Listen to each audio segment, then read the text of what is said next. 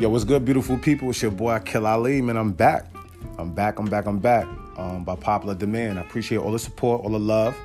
You know, I just been I've been locking in, man. I've been doing my music. I got a new album coming out November 11th called Dirty Spirits, produced by Yosanova, uh, co-produced by G4 Jag. You know, I mean, I got I got a lot of things going on, y'all. I want you to tune in. I got a lot of new subjects. You know, I'm always talking about the sports, the love, the spirituality, my usual. But you know, I got some things up my sleeve. I want you to stay tuned in. I want you to please support, share, share it to your friends, and let's vibe. Let's create that that that that whole vibration that we always wanted, and let's utilize these these these networks. I appreciate y'all being here. I love y'all, and I hope y'all stay with me. Peace.